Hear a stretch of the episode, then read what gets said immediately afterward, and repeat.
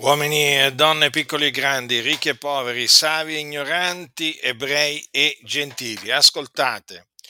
La Sacra Scrittura, che è la parola di Dio, afferma che per le opere della legge nessuno sarà giustificato al suo cospetto, giacché mediante la legge è data la conoscenza del peccato.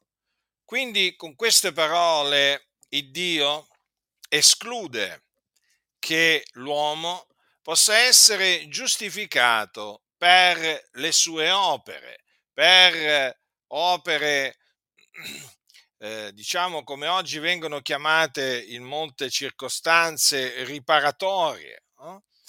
Comunque il Signore fa sapere che per le opere buone, per le opere giuste, eh, nessuno sarà giustificato al suo cospetto.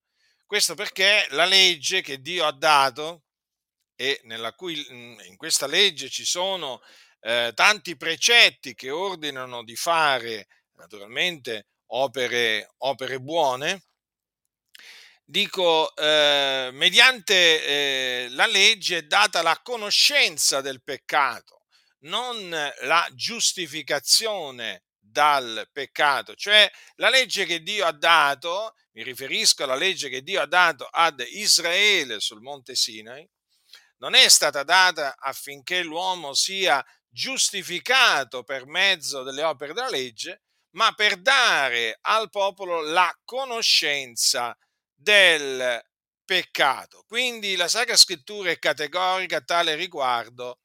Per le opere della legge nessuno sarà giustificato al suo cospetto. Dunque voi mi direte, ma allora la giustificazione come è ottenibile? Come si può ottenere?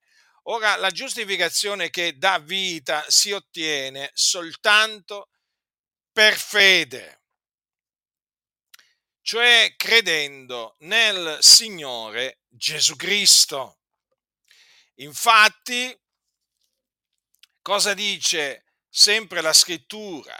Che ora però, indipendentemente dalla legge, è stata manifestata una giustizia di Dio, attestata dalla legge e dai profeti, vale a dire la giustizia di Dio, mediante la fede in Gesù Cristo per tutti i credenti, poiché non v'è distinzione, difatti tutti hanno peccato e sono privi della gloria di Dio e sono giustificati gratuitamente per la sua grazia mediante la redenzione che è in Cristo Gesù, il quale Dio ha prestabilito come propiziazione mediante la fede nel sangue d'esso per dimostrare la sua giustizia avendo egli usato tolleranza verso i peccati commessi in passato al tempo della sua divina pazienza, per dimostrare, dico, la sua giustizia nel tempo presente, onde egli sia giusto e giustificante colui che ha fede in Gesù. Dunque, la giustizia di Dio o la giustizia che viene da Dio è basata sulla fede e quindi l'uomo la, conse- la, diciamo, la ottiene mediante la fede in Gesù Cristo. Tenete presente che questa è chiamata la giustizia di Dio e quindi è una giustizia perfetta, non è una giustizia imperfetta che manca di qualcosa. Hm? O, eh, e quindi mh, bisogna aggiungervi qualche cosa perché non è completa. No, la giustizia di Dio è perfetta, completa e dunque chi la riceve viene da Dio costituito giusto.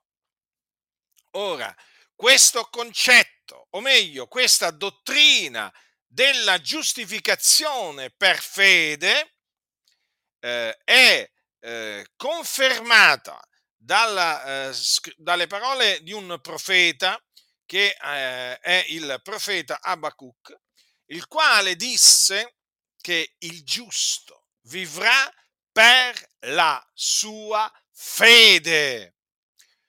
Non dice che il giusto vivrà per le sue opere, no, ma il giusto vivrà per la sua fede. E dovete sapere che la giustizia di Dio, eh, appunto eh, basata sulla fede, è rivelata nell'Evangelo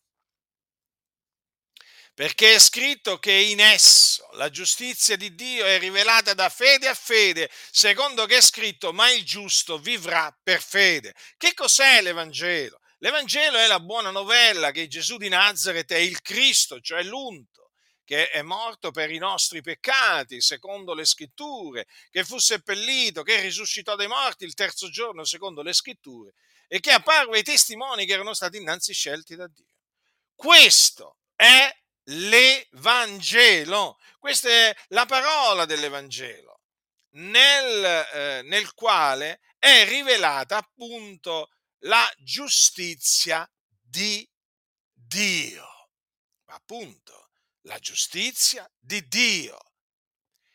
Quindi chi crede nell'Evangelo viene giustificato, viene reso giusto, costituito giusto.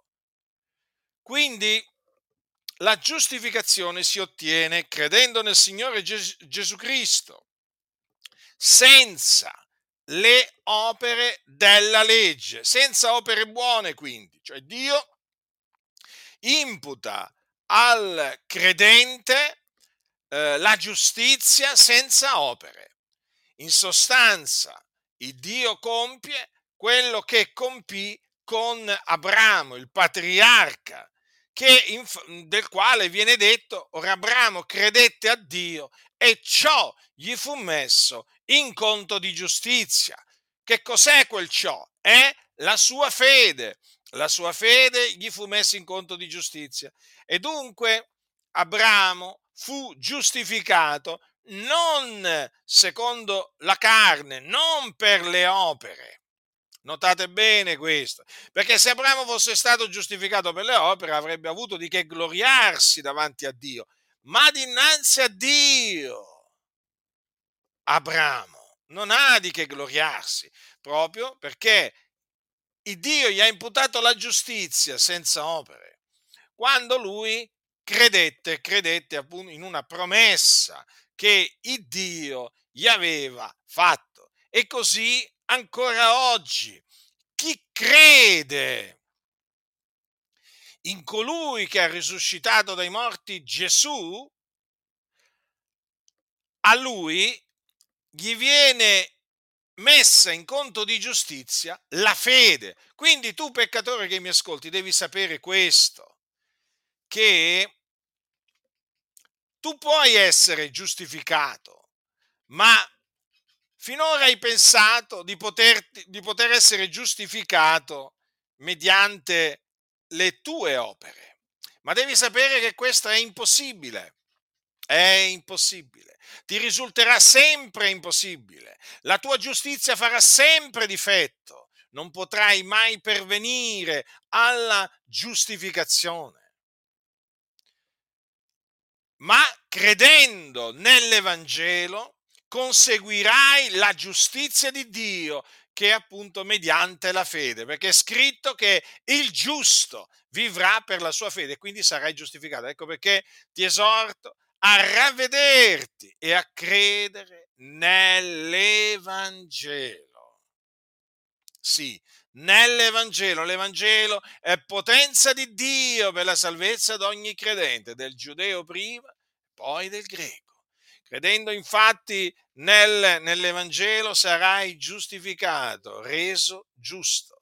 Non solo sarai anche salvato dai tuoi peccati, peccati che appunto ti signoreggiano. Da essi sarai liberato, sarai lavato dai tuoi peccati perché il sangue di Gesù ti purificherà da ogni peccato. E poi sarai riconciliato con Dio per mezzo di Cristo, perché in questo momento sei un nemico di Dio a motivo dei tuoi peccati e poi otterrai la vita eterna, perché credendo nel Signore Gesù Cristo, l'uomo ottiene la vita eterna perché è scritto chi crede ha vita eterna. Quindi ti annunzio la buona novella proprio nella speranza che tu ascoltando l'Evangelo, tu possa credere nell'Evangelo e così essere salvato, giustificato, perdonato, perché credendo nell'Evangelo si ottiene la remissione dei peccati, pure la remissione dei peccati, e poi affinché tu possa ottenere la vita eterna ed essere così sicuro che quando morirai andrai ad abitare col Signore in paradiso. Perché per coloro che muoiono nella fede, muoiono in Cristo eh, Gesù, appunto c'è il paradiso, il regno dei cieli a differenza invece eh, di quelli che muoiono nei loro peccati. Cosa succede a quelli che muoiono nei loro peccati? Cosa succede quindi agli increduli? Agli increduli quando, su, quando muoiono eh, succede qualcosa di terribile perché essi muoiono e vanno all'inferno in un luogo di tormento dove arde il fuoco e dove appunto le anime di coloro che vi, che vi sono scese sono tormentate.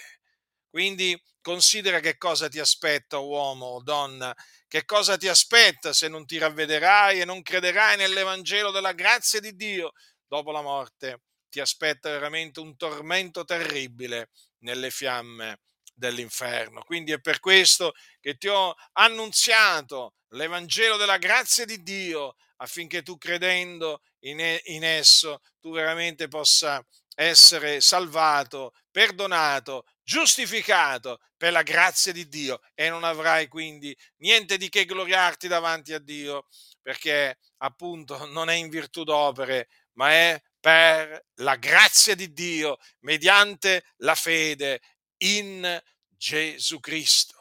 Che orecchi da udire, oda.